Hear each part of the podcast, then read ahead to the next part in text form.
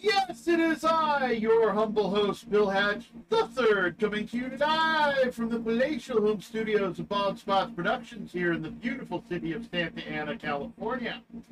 Joining me in studio, as you, as per the usual, is my friend, my brother in Christ, the disembodied voice of Rudy. Hey everybody, I love you all. Waka waka waka waka with the Lord. And joining us from a more than acceptable safe social distance through the miracle of telephony is my father, Chaplain Bill Hatch. How you doing, Pop? I'm doing very well. Good evening, my fellow Bible Inquisitors. I trust all is going well for you on this out here in Missouri. Beautiful uh, Saturday evening. right. It's a it's a pleasant evening here as well, except that uh, Pizza Hut decided to put this peppery stuff on uh, on the pizza, so Rudy can't eat it. But uh, Oh no.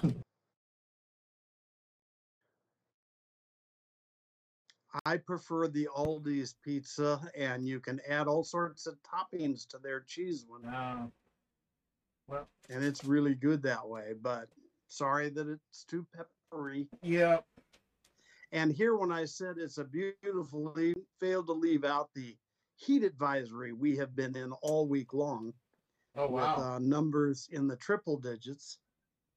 no, we've uh, be we've only been in the double digits. in. We've been in the high double digits, but only the double digits. Mhm. So not quite as hot. Yep. But, uh, but yeah.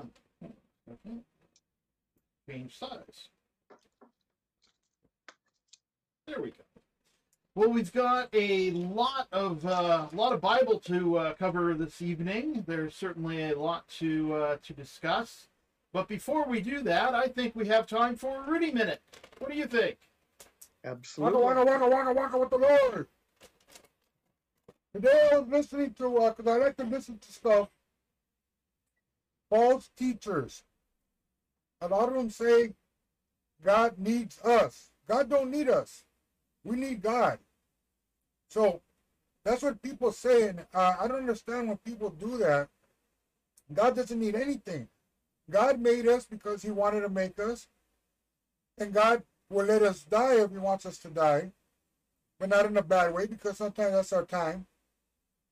But God doesn't need us, so please remember that we need Him. And I love you all. Walk, waka walk with the Lord. Rudy, Indeed. you are correct. God doesn't need us, but He does want us. Yes. He's made us for some ultimate purpose that we do not understand, certainly nothing that we deserve, but he wants us and he wants us to be able to mm-hmm. make the decision between right and wrong, good and evil, him or evil is basically Right. the way it breaks down. Uh, but he wants us to be on that side of things and he wants to give us all sorts of blessings beyond uh, our comprehension. Mhm. And it has to do with a life after our time here on earth.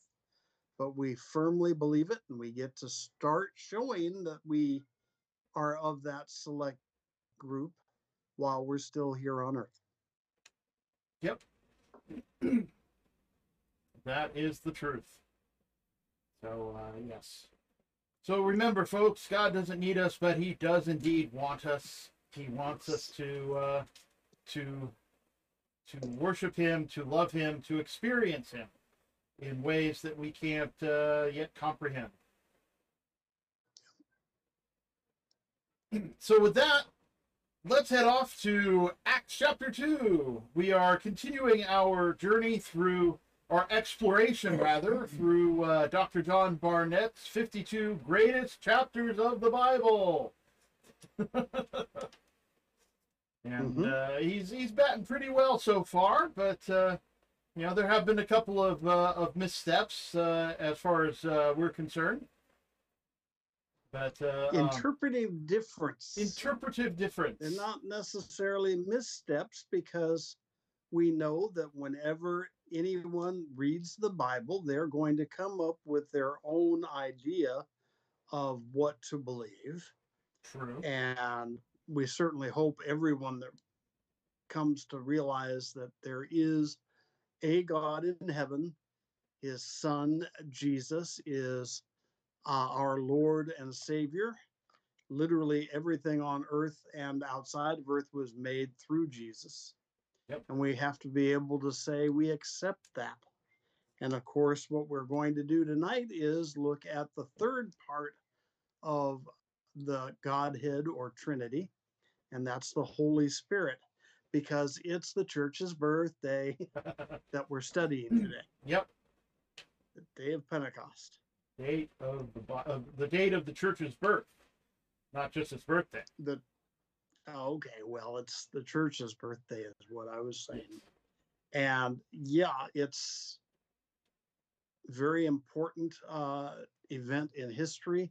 So I absolutely agree. It should be one of the 52 most important chapters of the Bible. And it has a lot of stuff in it that we hopefully will learn from. So you want to start us off, Bill? Sure. I did a little. Oh, I forgot to open up my uh, my notebook. Oh heavens. And you do have everything plugged in correctly. I right? do, and everything is unmuted, and and so uh, so that's all good to go. Okay. There we go. There's the notebook. I wrote down uh, a few things about the uh, about the Book of Acts. Um, Okay. That uh, Acts was probably untitled. Just the uh, just the second letter to Theophilus, who we don't know who uh, who Theophilus was necessarily, he may have been a uh, uh, a Roman official.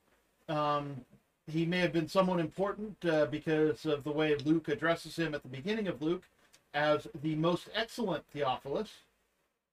But we just really don't know because history doesn't tell us anything about someone named Theophilus. We do know that uh, the word Theophilus means lover of God. Um, and I and I wonder if perhaps it might have been us who is most excellent Theophilus, that uh, it's not a particular person, but rather a writing a writing device to address it to us, the Gentiles who would be reading about Jesus, and uh, and that Luke would have hoped to convert. Just as a, a, a random thought there. Okay. but uh, um, but that not with uh, withstanding, um, the Greek word word for act, praxis, praxis. Sorry, my my Greek uh, pronunciation's not great. Uh, is used as a, uh, is generally used to describe the accomplishments of great men, and of course uh, that would be referring to the apostles, um, whom this is about. Now, uh, more according to uh, to John MacArthur, whose study Bible I use, it would probably be more appropriately titled "Acts of the Holy Spirit through the Apostles," because it is really about, and we'll be talking about the Holy Spirit here uh, momentarily, as you uh, as you already mentioned or alluded to. Um, let's see luke's authorship luke never mentions him doesn't mention himself in uh, in either of his books he doesn't appear at all in luke and uh, um, the only reason we uh, we know that the author uh, is an eyewitness to the uh, to the events of the book of acts is because he changes the word the pronoun usage from third person to first person he starts saying we and uh, and uh, and such um, however, uh, the authorship is generally affirmed um, because of er- through early church uh, writings, um, people whose names would be recognizable, but I didn't write them all down because there was a long list. Uh, Okay. and uh, and if it was a forgery, then whoever forged it probably would have used a more prominent name than Luke because Luke's actually only mentioned in the New Testament a handful of times. Um. We know who he is. We know he was uh, Paul's uh, friend, compa- traveling companion, and uh, and um, and personal physician. Uh, we do know he was a doctor, Doctor Luke. But uh, um, but we don't know a whole a whole lot about him. Uh, let's see. Um, Luke uh, was rather thorough, though. He probably interviewed a lot of people, a lot of eyewitnesses, uh, including Peter and John, um, possibly James, um, depending on when he actually wrote it. Um, and uh, Philip um, and his daughters are, are another uh, possible uh, um, eyewitness. Eyewitnesses. Let's see. Luke was also an eyewitness to parts of Acts. He wasn't a witness to what we're talking about tonight. Um, let's see. It's it's somewhat many people believe that uh, it was written after the destruction of the temple. However, that doesn't make a whole lot of sense because it ends before Paul's first Roman imprisonment ends. So if it was written as late as as, seven, as the 70s AD, why didn't Luke say what happened to Paul in the first uh, in the first trial? What was the outcome of it? Um, what happened? Uh, oh, let's see. What were some of the events? Um, what happened to uh, beyond his second trial uh, and his death? Um, why didn't he mention James's martyrdom in 62, um, which is according to Josephus? Josephus actually says that James was martyred in 62 AD. And uh, what? That would be James, the half brother of Jesus. Uh, that James is the one we're speaking of, not the James uh, who is brother to John, right. one of the original 12. He, his martyrdom is mentioned. Yes, but, uh, he yes. is definitely recorded in the book of Acts. Yes, and uh, his demise. And why uh, why not mention the fall of Jerusalem if it was written after 70 mm-hmm. So, um, so there's a possibility it was written prior to all of those events, sometime uh, sometime during Paul's first imprisonment, probably, because Luke didn't know the rest of the information. Um, I believe that's a fair estimation. Yeah the uh, resources I have, the sources I've studied for tonight is probably around 62 AD. That's what I was reading as well. Uh,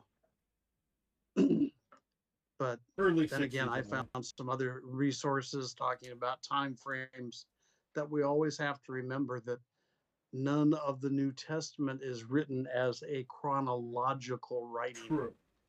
Even though Luke does a very good, ample job of presenting the message of Jesus, the gospel of Jesus, and the Acts of the Apostles as we reference it, mm-hmm. which means the beginning of the church. Correct. Now it was written so as an orderly account, so uh, so this is about as yes. as uh, as timeline as chronological as we get in the uh, in the Bible, um, mm-hmm. strictly speaking without months without months and years but uh, but basically it's it's more or less a uh, a followable timeline that if we uh, match things up to uh, to his known historical events we can figure out pretty much when things happen and uh, let's see um oh and the emphasis on the book and the on the whole is on jesus as the messiah that the gospel is for all and uh, also recognizing the power of the Holy Spirit. Which brings us to chapter Which brings two. us to chapter two. All right. So, some of the events going on.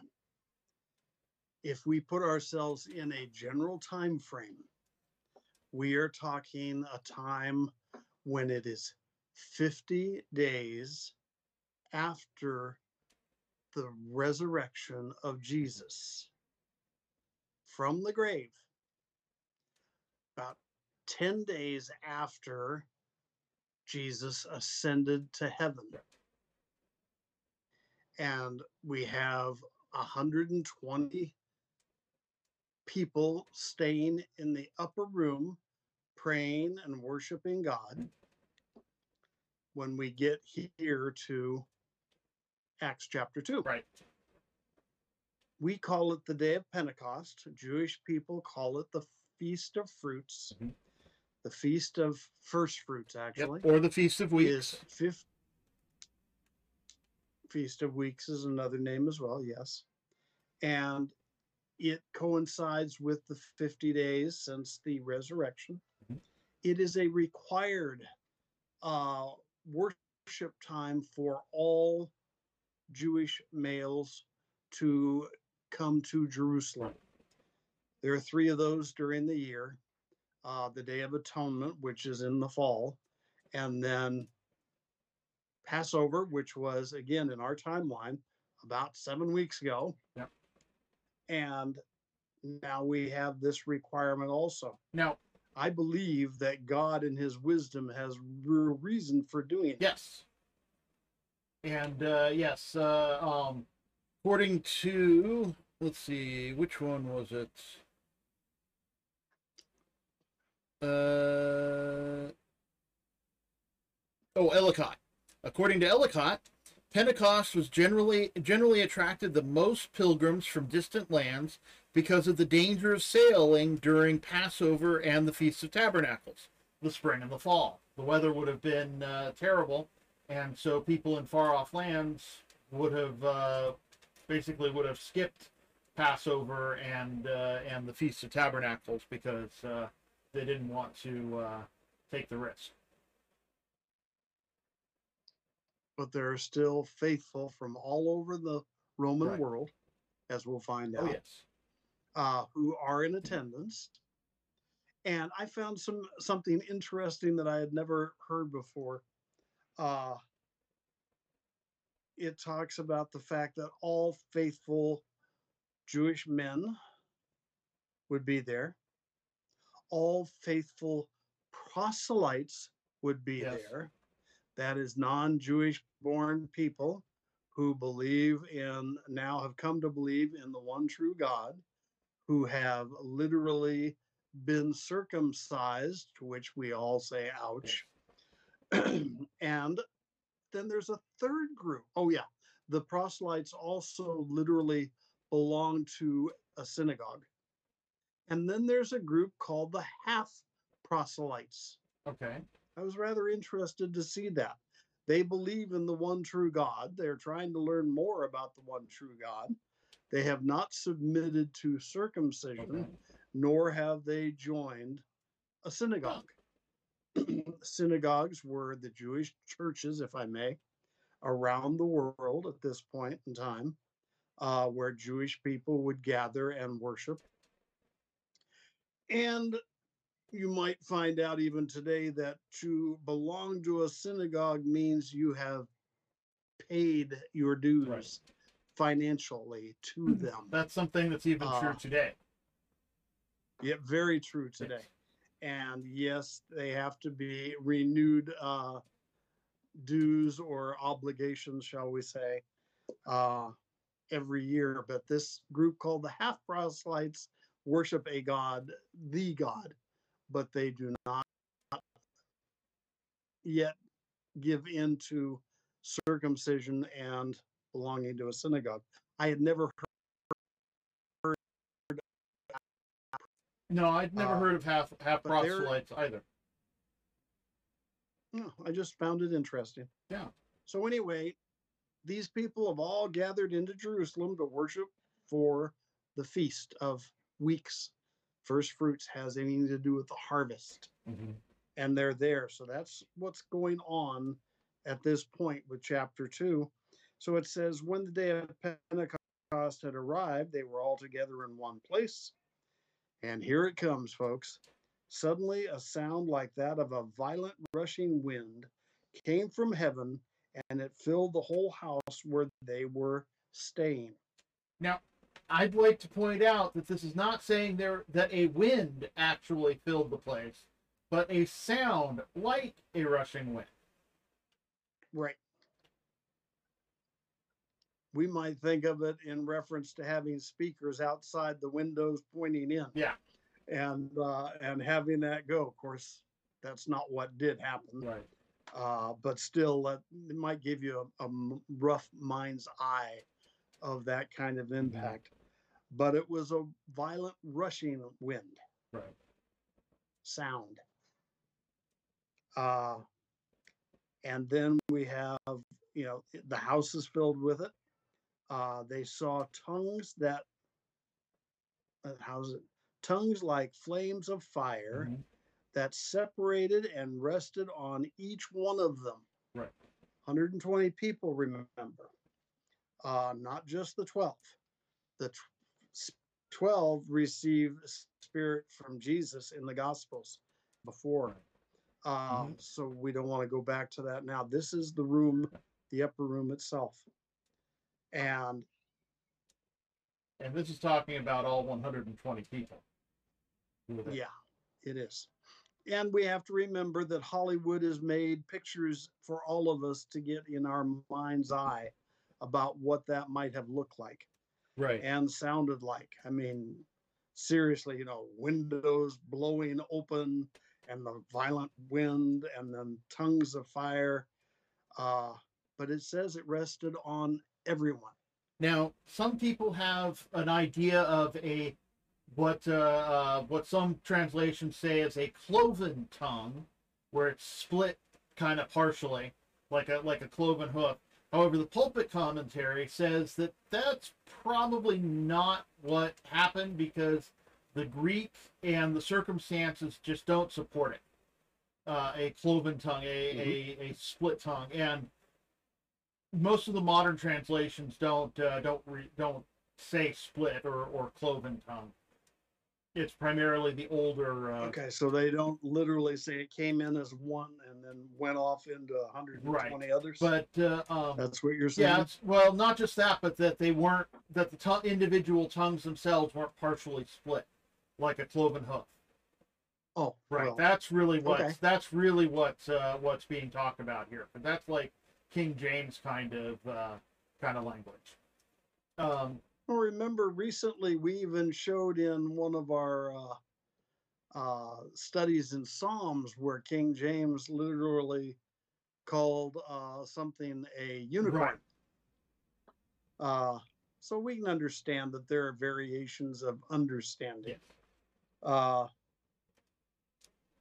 but uh, all these people receive Right. this. Now Yes. it's it's probably not now it's not literal fire. Like you couldn't have you couldn't have uh, lit your yeah, that would have been but rather a spiritual image of fire, like fire. So it would have appeared to them as though it was fire, but not not actual fire that would have burned their hair. They weren't getting singed. And for those who had it. I agree. They were not getting sins. Right. But then again, it could have been real. God's all powerful. That's true. He can have uh, tongues of fire and nobody on fire That's the truth. without any doubt, Absolutely. uh, in my mind. Uh, the Kels, Kels, I'm sorry. I shouldn't have even started. Uh-oh. The man who rivaled Thomas Edison Uh, and has Tesla. the had the big elect Tesla. sorry? Tesla. Tesla and his big generator. Uh, you know, you can literally be around all that, and it's thousands and millions of volts, and and you can feel it, but it's not something that hurts you like. right. Don't anybody try sticking your fingers in a light socket because it will hurt Yes. you. It will kill you. But nothing like that Gotcha. here. Like I said, we get so much Hollywood Mhm.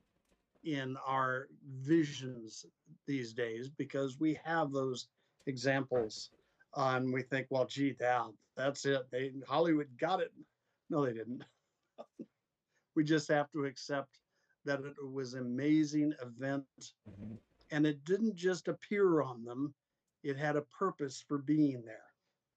And verse 3 4 says, Then they were all filled with the Holy Spirit and began to speak in different tongues.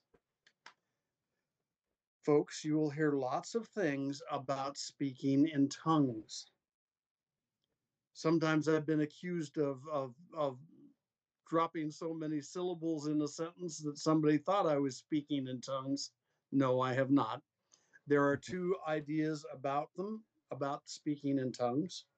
One of them is absolutely in tonight's example, and that is speaking in languages of the world.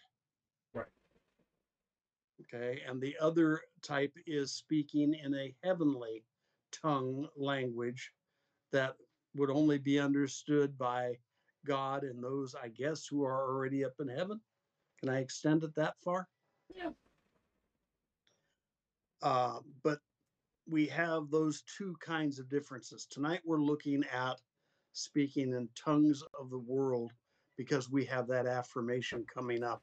This is about speaking But the, they start speaking. this is about speaking in a language you did not study. This is yes. Yes, Um, it is in fact languages that they had not studied.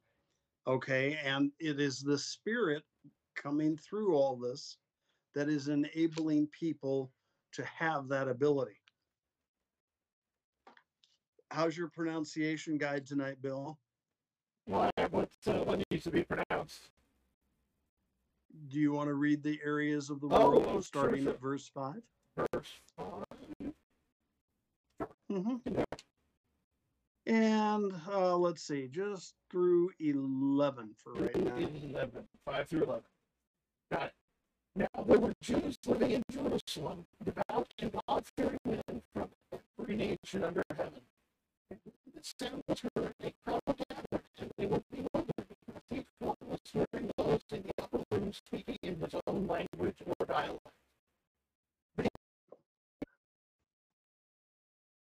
Of these who are speaking in our own language or dialect? Among us there are Parthians, Medes, and Elamites.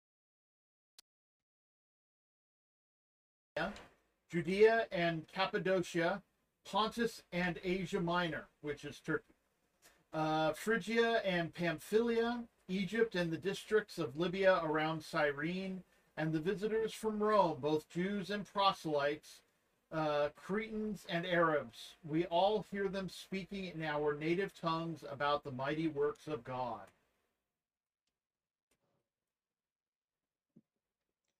um, we have this establishment of who all's there. It says living in Jerusalem, but it really means living in there for right now because they're there for the Right. feast. There are also going to be a lot of non Jewish people in the area because of trade. Uh, people were from other countries were allowed and not other faiths were allowed to come in and trade not so much on the Sabbath, Yeah. Uh, which would have been Saturday. And so we have this gathering of people, and now we see that it really does cover. It covers non-Jewish people, is what it's doing. It is covering and making open the church of Jesus to the world. And I think that really needs to be stated right up front on the importance of this chapter because it's not just a Jewish faith thing, it is a world faith thing that is happening. Well, and also to remember that the Roman Jews were actually known for converting non-Jews. Um, and uh, um, and so this was uh, this was also about reaching the Jews in the far off lands so that they could convert, you know, be converted and then convert others around them in the uh, in the the rest of the world, preparing the way, as it were, for others to, to come along.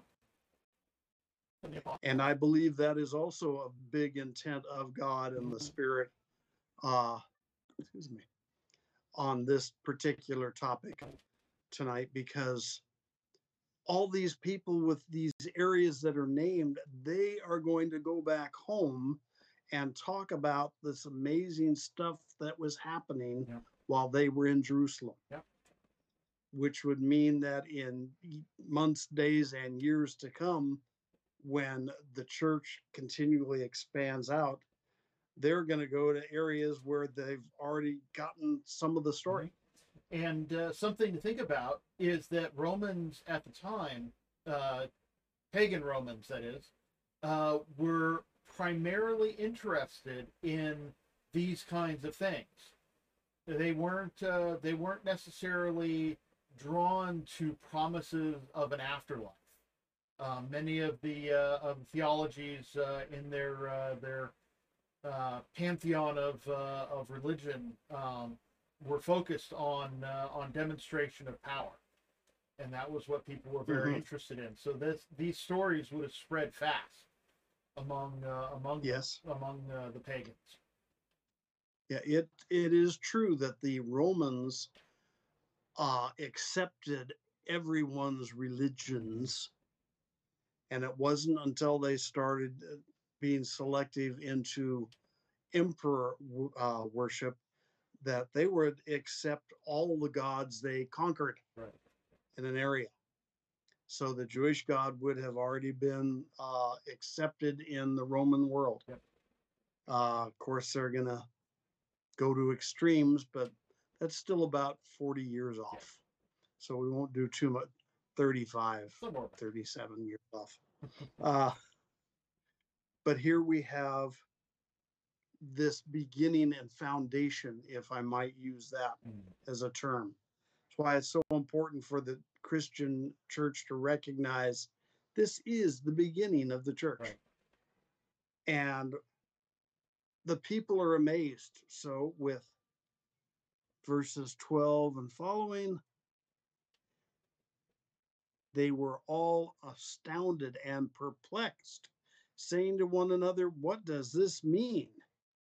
But some sneered and said, New wine. I mean, how do simple gal? I'm, I shouldn't be that disrespectful. S- okay, simple Galileans, Right. people who have not been off to university level language trainings or anything else. How are they mm-hmm. speaking in all these different languages? Now, in everyday walk, these folks really were a lot smarter than most Americans are because they they would have the Jewish men would have known Hebrew, Mhm. which was not really spoken, but they were able to read it. They would know the Greek language because Alexander the Great made it a world language. Right. Uh, they would know Aramaic. That would be their everyday. And we can get the idea from uh, Pontius Pilate when he had Jesus crucified, when he had it written in Hebrew, Latin, and Greek. So these guys really were not simple folks. They had languages of all sorts that they could communicate with and in. But when people from, if I might use an example, example, Cyrene, which is on the coast next to Libya and quite a ways away, but they are from there. They're visiting Jerusalem, and all of a sudden they start hearing their Cyrenian language. They're amazed, as are all the others that, that you read just a few minutes ago, Bill.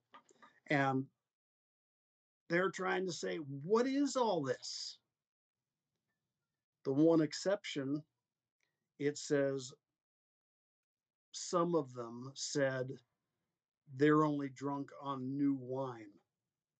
Uh, I'm personally guessing that's the local Jewish folks who are saying that, who do not know how to speak Cyrene or perhaps, uh, let's see, the language of Pontus at that point, or even the from the Isle of Crete. They don't understand any of those languages.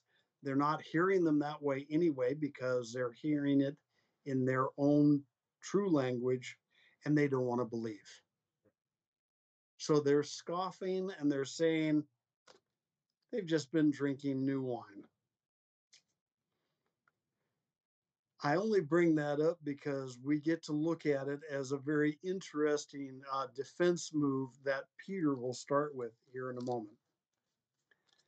Uh, do you have anything on the drinking of new wine, Bill? Uh, no, nothing. Uh, nothing that you haven't uh, covered. Of course, uh, um, wine was consumed throughout most of the day because water was dirty, and uh, Yes. they, and they didn't understand the whole thing about germs and microbes and all that kind of stuff. They didn't know. So Um, fermentation was important. fermentation was important. Um, and so uh, what they would do is they would uh, um, they would boil the wine uh, to uh, down to a paste so they could store it, and then they would reconstitute it with uh, by adding a little bit of water to it. Now the boiling action would have taken out most of the alcohol, um, so that would be old wine. Um, but uh, but of course, new wine would still have the alcohol in it and uh, um, and so uh, that would be re- it would be available to them to drink, but uh, would certainly not be a traditional morning beverage. Interesting about the paste Yeah, and reconstituting, because then I hope that they'd be reconstituting it with more boiled water and not just what was well, around. no. Apparently, the apparently the paste can still uh, um, can still kill the uh, the microbes and germs and such. yeah. Hmm. Yeah, it retains that that anesthetic property, Very interesting. Which kind I of- have no idea. which kind of uh, gives me a different uh, a different image of when uh, um, in the uh, in the parable of the good Samaritan, how the how the good Samaritan uses his wine and oil to uh, to treat the uh, the injured uh, Jew. Um, he's not just pouring liquid on him; he's applying a paste that would stick to the wounds. Very interesting Yeah. idea. I don't want to get to that story though. No, I no. do where we're at. So, really, a very in, intriguing part there. Yeah, So here we have some people being amazed that they're hearing them talking about God and His kingdom in their own native languages, and others who are saying, "Ah, they're just drunk with new wine." Peter stands up. Now, if I might, I would like to pause for a moment and reflect on Peter at this point in time. Seven weeks ago, and probably two days, Peter denied he even knew Jesus. Right. He also tried to take a sword and defend Jesus and lopped off the servant of Malchus or Malchus the servant Malchus the and knocked off his ear, Yep. which Jesus healed, we're told. Uh, then Peter denies Jesus three times. Sometime over the next 40 days, they all go fishing and Jesus shows up and he makes Peter reaffirm three times that he loved Jesus. But Peter uses uh, the word for a friendly type of love, not a uh, not a, a a godly type of love. True enough. So that took place. Mm-hmm. Now, 10 days ago, Jesus ascended on high, and the disciples and a total of 120 other folks. Sorry about that. Uh, are in the upper room, and Peter stands up in this group. Yeah. And he literally says, and it's in chapter one, which you're more than encouraged to read, that we need to replace the position of Judas. And Peter does something that I think is important. He sets requirements for this new 12th disciple. Mhm. And if we really look at the Gospels and chapter one of Acts together, we will find that Peter is setting requirements that not even Peter could fulfill. And I think this is important because of attitudes, because he literally says, you know what, we need to get somebody who was fo- a follower of Jesus even before Jesus was baptized by John. That's the way I read it and understand it. Right. And Peter wasn't there at the baptism of Jesus. So his attitude during that 10 days is still growing, of course, but it's nothing like what happens now. Mm-hmm. And to see this difference unfold uh, shows to me the power of the Holy Spirit in a way that's just remarkable. You want to say anything on that, Bill? No, I, I think you're uh, I think you're you're right. I concur with you wholeheartedly. But I also like the way Peter starts it off Yeah. too. Okay, so we have Peter stood up with the eleven, raised his voice, and proclaimed to them, fellow Jews and all of you residents of Jerusalem, let me explain this to you and pay attention to my words. Peter's really there, isn't he? Yeah. For these people are not drunk as you suppose, since it's only nine in the morning. The third act. The third hour, nine in the morning. I appreciate this portion of Peter's new response. He is calling attention to him as the speaker. That's fine. And he is defending that they're not drunk, but not that it couldn't happen. He's saying, no way, it's only nine o'clock in the morning. Pardon me, my voice is just rasping on me here. You sound fine to me.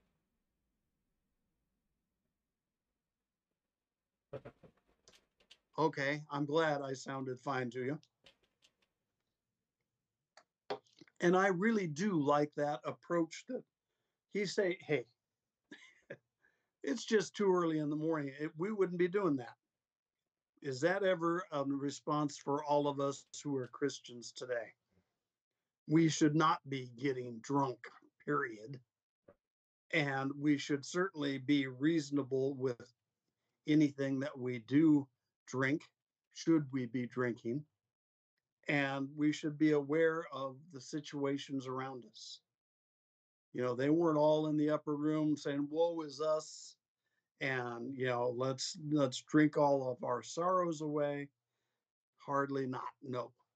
It is the fact that Peter is standing up and saying, Nope, we're not drunk. And now he goes into the point of saying, on the contrary, meaning totally opposite. This is what was spoken through the prophet Joel. This is Peter speaking. You can't find, I don't think, a reference in the Gospels where Peter is quoting scripture. Right. The Holy Spirit has changed his attitude. It's what we are changed into when we've accepted Jesus as Savior and Lord, and the attitudes that we should try to have. So, Bill, would you mind reading uh, Joel's quote until verse 21, please, through verse 21? Sure.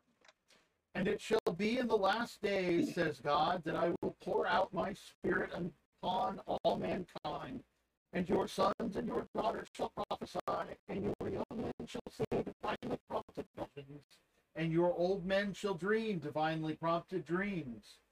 Even on my bondservants, both men and women, I will in those days pour out my spirit, and they shall prophesy.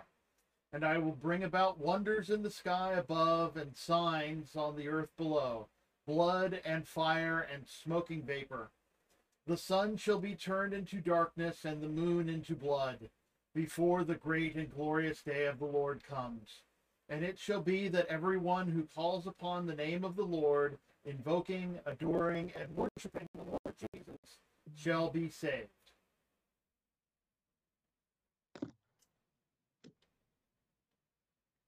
Did you finish, Bill? I did. Sorry about that. It's okay. I still have my show alarm going off, and I don't know why. Hmm. I tried to pull it down and and set it to stop, but it's not working for me. Okay. All right. this fisherman, Galilean fisherman, is now quoting Old Testament scripture. Something that is really, yes, absolutely. Jewish boys were taught Jewish scriptures, and I have no doubt that they had memorization work. Uh, if you ever want to look to see what kind of memorization work was, look at Psalm 119. It is the longest uh, chapter in the Bible, and it's an acrostic of all the letters of the Jewish alphabet. And it was, in fact, done as a memorization. Uh, it's like mind boggling. But here the Holy Spirit is giving Peter the exact scriptures to empower what's happening right now. And I just think it's an amazing transition for uh, he who wanted to defend Jesus with a sword is now defending the faith and the church that's about that is being developed this day. And it's just phenomenal and reference points that the priesthood can't argue with. Now, remember, there's not going to be any quoting of chapter and verse because they don't exist. So he simply says the prophet Joel. They know that it's you know it's in their reading parameter. and they probably went, "Oh, and we go on I know there. that. I've heard that before." Uh huh. Now, I guess I should point out that between verse 18 and verse 19, and they will prophesy is an addition by Peter. Okay. It's not part of the prophecy from Joel, uh, but it does bring it together. And I don't know how all that works. There are some who say, well, that was done by Luke when he was compiling things, or it may very well have been by Peter becoming a very eloquent person. Uh, because it's literally, you know, it's it doesn't impact what's said in Joel, but it does sort of make it an easier flow. We'll see that same thing, I believe, in the next section but I don't see it here now automatically, so maybe not. Uh, Peter doesn't just quote scripture, he expounds on scripture, something that many Pharisees and scribes cannot do. We certainly saw it in when Jesus was teaching. They would say, uh, he understands and you can relate better than the Pharisees and the scribes. Because the Pharisees, the scribes primarily, were just readers. They could teach the content of writings, but not the understanding. Peter is now elevated to a point of teacher uh, ex, par excellence because he's expounding on it he says, Fellow Israelites, listen to these words. This Jesus of Nazareth was a man attested to you by God with miracles, wonders, and signs that God did among you through him, just as you yourselves know. A lot of these folks that are listening would have also been in Jerusalem seven weeks earlier for Passover. Remember, that required uh, holiday, not Festival. holiday, but required obligation obligatory time in Jerusalem. And we're talking about the faithful. I have no doubt that there are a lot more Jewish people outside of Jerusalem than in Jerusalem for either of these events. They would have come back seven weeks later right. for the Feast of Fruits. Not always, not all of them. We can't put in absolute numbers. We can only go with what we can presume is correct. And I know that's close to assume, but I'm not going there. Uh, they would have been there seven weeks earlier. They would have heard all the clamor that was going around for the arrest and crucifixion of Jesus. And some of them, like the two men on the Emmaus Road, uh, who would have gone back home or started back home uh, when they got word that Jesus was resurrected. Right. And so we have these guys here, and Peter is now defending the situation so they can understand, presenting. He's not defending anything, quite the contrary, he's pointing fingers. Uh, though he was delivered up according to God's determined plan and foreknowledge, you used lawless people to nail him to a cross and kill him. God raised him up, ending the pains of death because it was not possible for him to be held by death. And this is again power of the Holy Spirit working through Peter, saying, Hey, this is it, folks. This is absolutely what was happening. It did happen. And now Peter goes into another revelation of Old Testament by quoting David. And we have verses oh, 23 through 28. Through 28 is right. 25 through 28, sorry. Bill, you want to read those three? Sure. For David says of him, I saw the Lord constantly before me, for he is at my right hand, so that I will not be shaken from my state of security. Therefore my heart rejoiced and my tongue exulted exceedingly.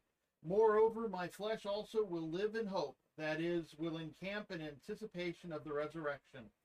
For you will not forsake me and abandon my soul to Hades, the realm of the dead nor let your Holy One undergo decay after death.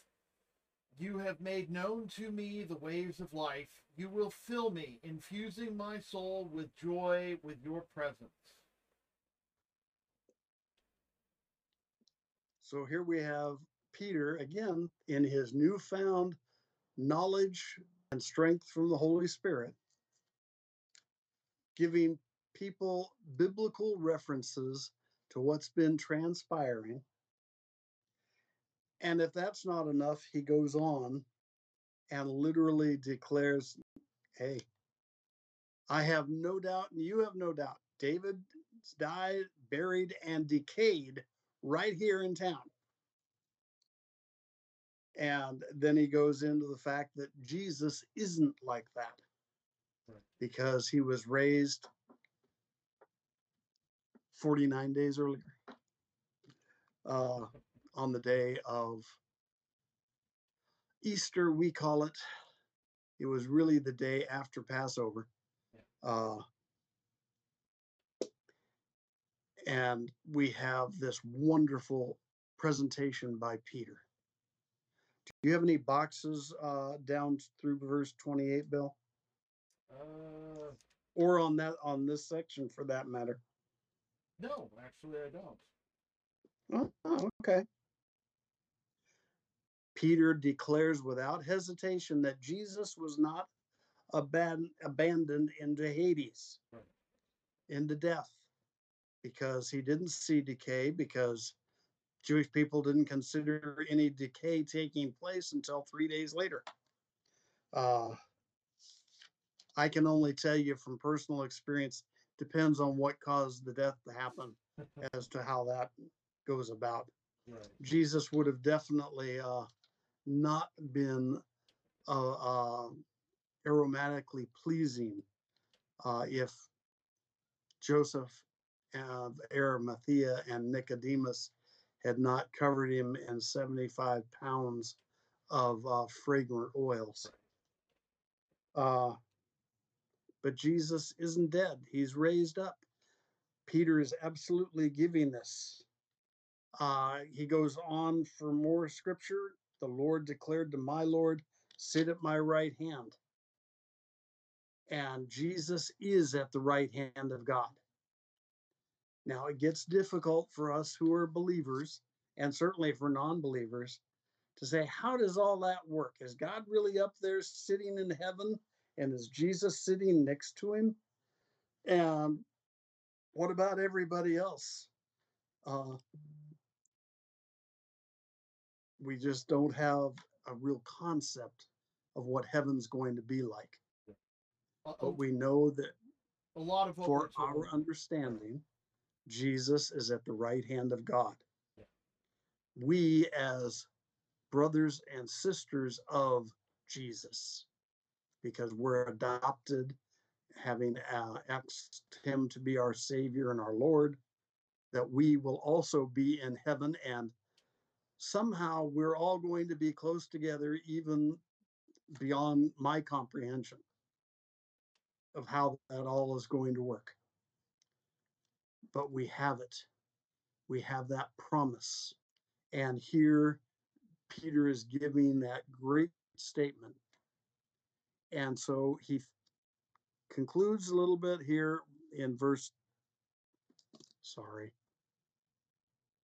verse 36. He says, Therefore, let all the house of Israel know with certainty that God has made Jesus, whom you crucified, both Lord and Messiah. Mm. Messiah being the Jewish word for the Greek word uh, Christ. which means anointed one. It's what we have. Yep. And, we also so- have the clock saying it's five till.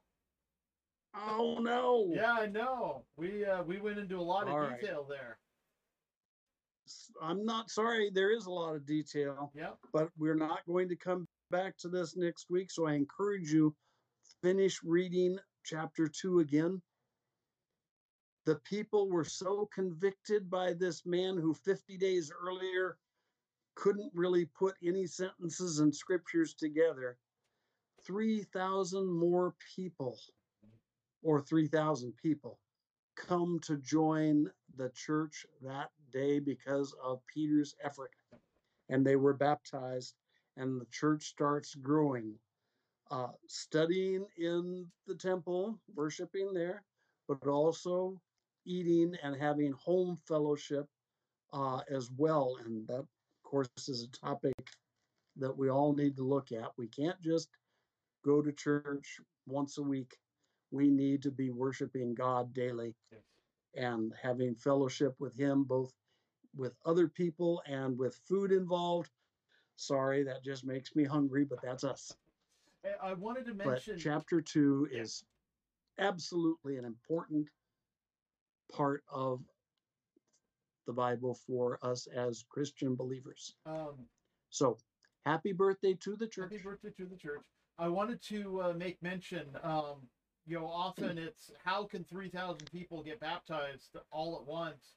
Well, archaeologists have actually found suf- a sufficient number of mikvahs on the south side of the temple to easily baptize 3,000 people in a day. Wow. Because, of course, the uh, the Jews had to go through the mikvah in order to enter the temple. They had to be clean. Mhm. and uh, and so there was sufficient uh, sufficient number of them there to be able to baptize three thousand people. But uh, um, 120 people would still be pretty busy for they would indeed 3,000. But then again, dunk those move, who had just dunk been move. baptized could turn around and do it to others too. Yep. Dunk and move. Perhaps. But uh, yes, if you have come this far with us, gentle Inquisitor, perhaps you will come a little bit further and join us in this family we call Christianity. We don't use sacrifice to get in uh, because that's already been taken care of. We don't use uh, magical spells or mystical ceremonies. That's uh, not how we roll. In fact, all we do is say a few simple words and boom, you're in. And you can get started. And so uh, the Bible tells us that all have been a uh, all have uh, all have sinned and fallen short of the glory of God. And so uh, whether you've been a believer for a second or a century, that means you need to uh, say a sinner's prayer. Maybe not exactly the one we say, but uh, but uh, you certainly need to get forgiveness of your sins. And so uh, I invite you to I know I do every day. Yep. and so I invite you to say it with us. And uh, um, I'll say one set of words. My dad will say another set of words, and uh, you can say a third set of words. As long as your heart is contrite and humble before the Lord, it will uh, your prayer will be heard and uh, and you'll be accepted into the family of Christ. So uh, so here we go. Dear Lord, Dear Lord, Dear I am a sinner. I'm a sinner. I am a sinner. Cleanse me of my wickedness. Cleanse me of my wickedness. Teach me how to love you with all my heart, mind, soul, and strength. Teach me how to love you with all my heart, mind, soul, and strength. And show me how to love my neighbor as myself. Show me how to love my neighbor as myself. Help uh, guide my steps along the path you would have me take. Continue guiding my steps along the path you have me taking. And help me to do the work you would have me do for the building of your kingdom. And help me to continue doing the work you have for me. Uh, come into my heart and be the Lord and Savior of my life. Remain in my heart. Thank you for being my Lord and Savior. All these things we pray in Jesus' name. Amen. All these things we pray in Jesus' name. Amen. And that's the beginning of it. And today's Saturday, right? So uh, that means a lot of places are going to be open in the morning for uh, for you to go and begin worshiping the Lord with your fellow believers and uh, get some fellowship in, or as uh, as the Hispanic community says, communion, commun, communion, uh, communion. I'm trying to learn Spanish, but uh, I don't have a gift for tongues, so I, I continue to work on it. But uh, um, but we also have uh, other programs for you over the course of the week.